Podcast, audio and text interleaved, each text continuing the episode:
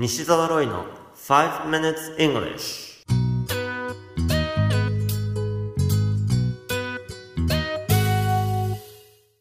Hello everyone こんにちは。イングリッシュドクターの西澤ロイです。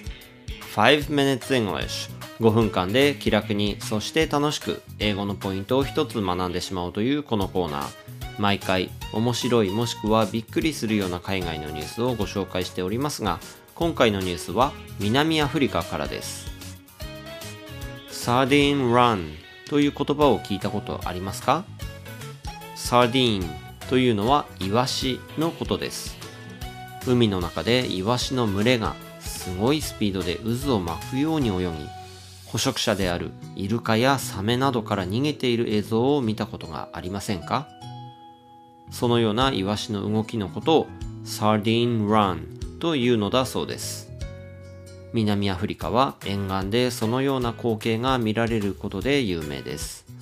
写真家のライナー・シンフさんは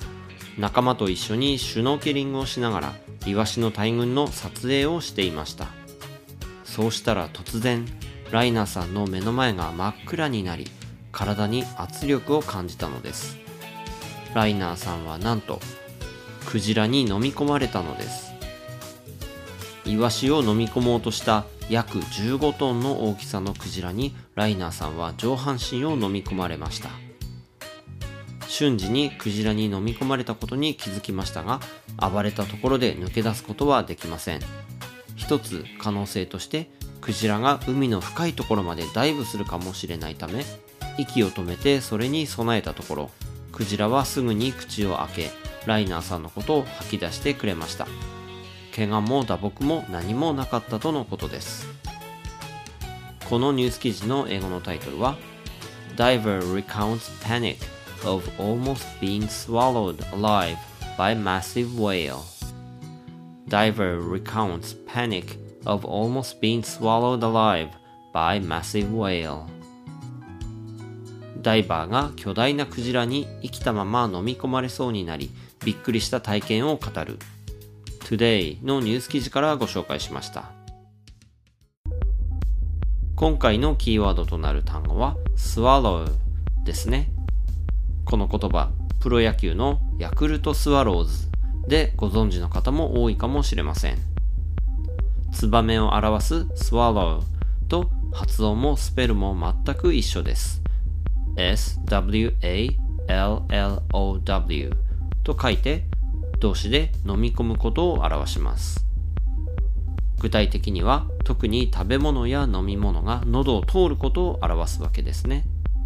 ですから噛まずに丸飲みをするような場合にも使われます。今回のニュースでは魚を丸飲みにするクジラに飲み込まれそうになったわけですからスワローという言葉がぴったりですね。ちなみに飲み込むという意味合いの英単語を調べると gulp という単語も出てきます。スペルは gulp ですね。gulp の場合には口の中に入っているものを急いで飲み込んだり大きな塊のまま喉に押し込んだりするような場合によく使われます。ごくりとかごくごくなどという音をイメージさせる言葉でもありますね。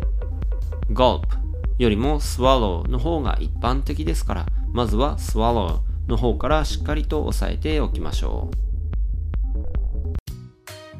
You have been listening to 5 Minutes English お届けしましたのは English Doctor 西澤ロイでした。3月28日発売の雑誌 AERA English に私西澤ロイが登場します。雑誌 AERA の別冊である AERA English の2019年春夏版で TOEIC の学習メソッドに関する特集がありますその中で私が登場していますので気になった方はぜひ書店やコンビニ駅の売店などでチェックしてみてくださいそれではまた来週お会いしましょう See you next week. Bye bye!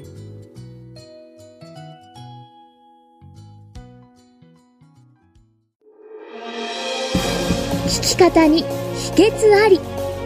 イングリッシュドクター西澤ロイが日本人のために開発したリスニング教材。リアルリスニング。誰も教えてくれなかった英語の聞き方の秘訣を教えます。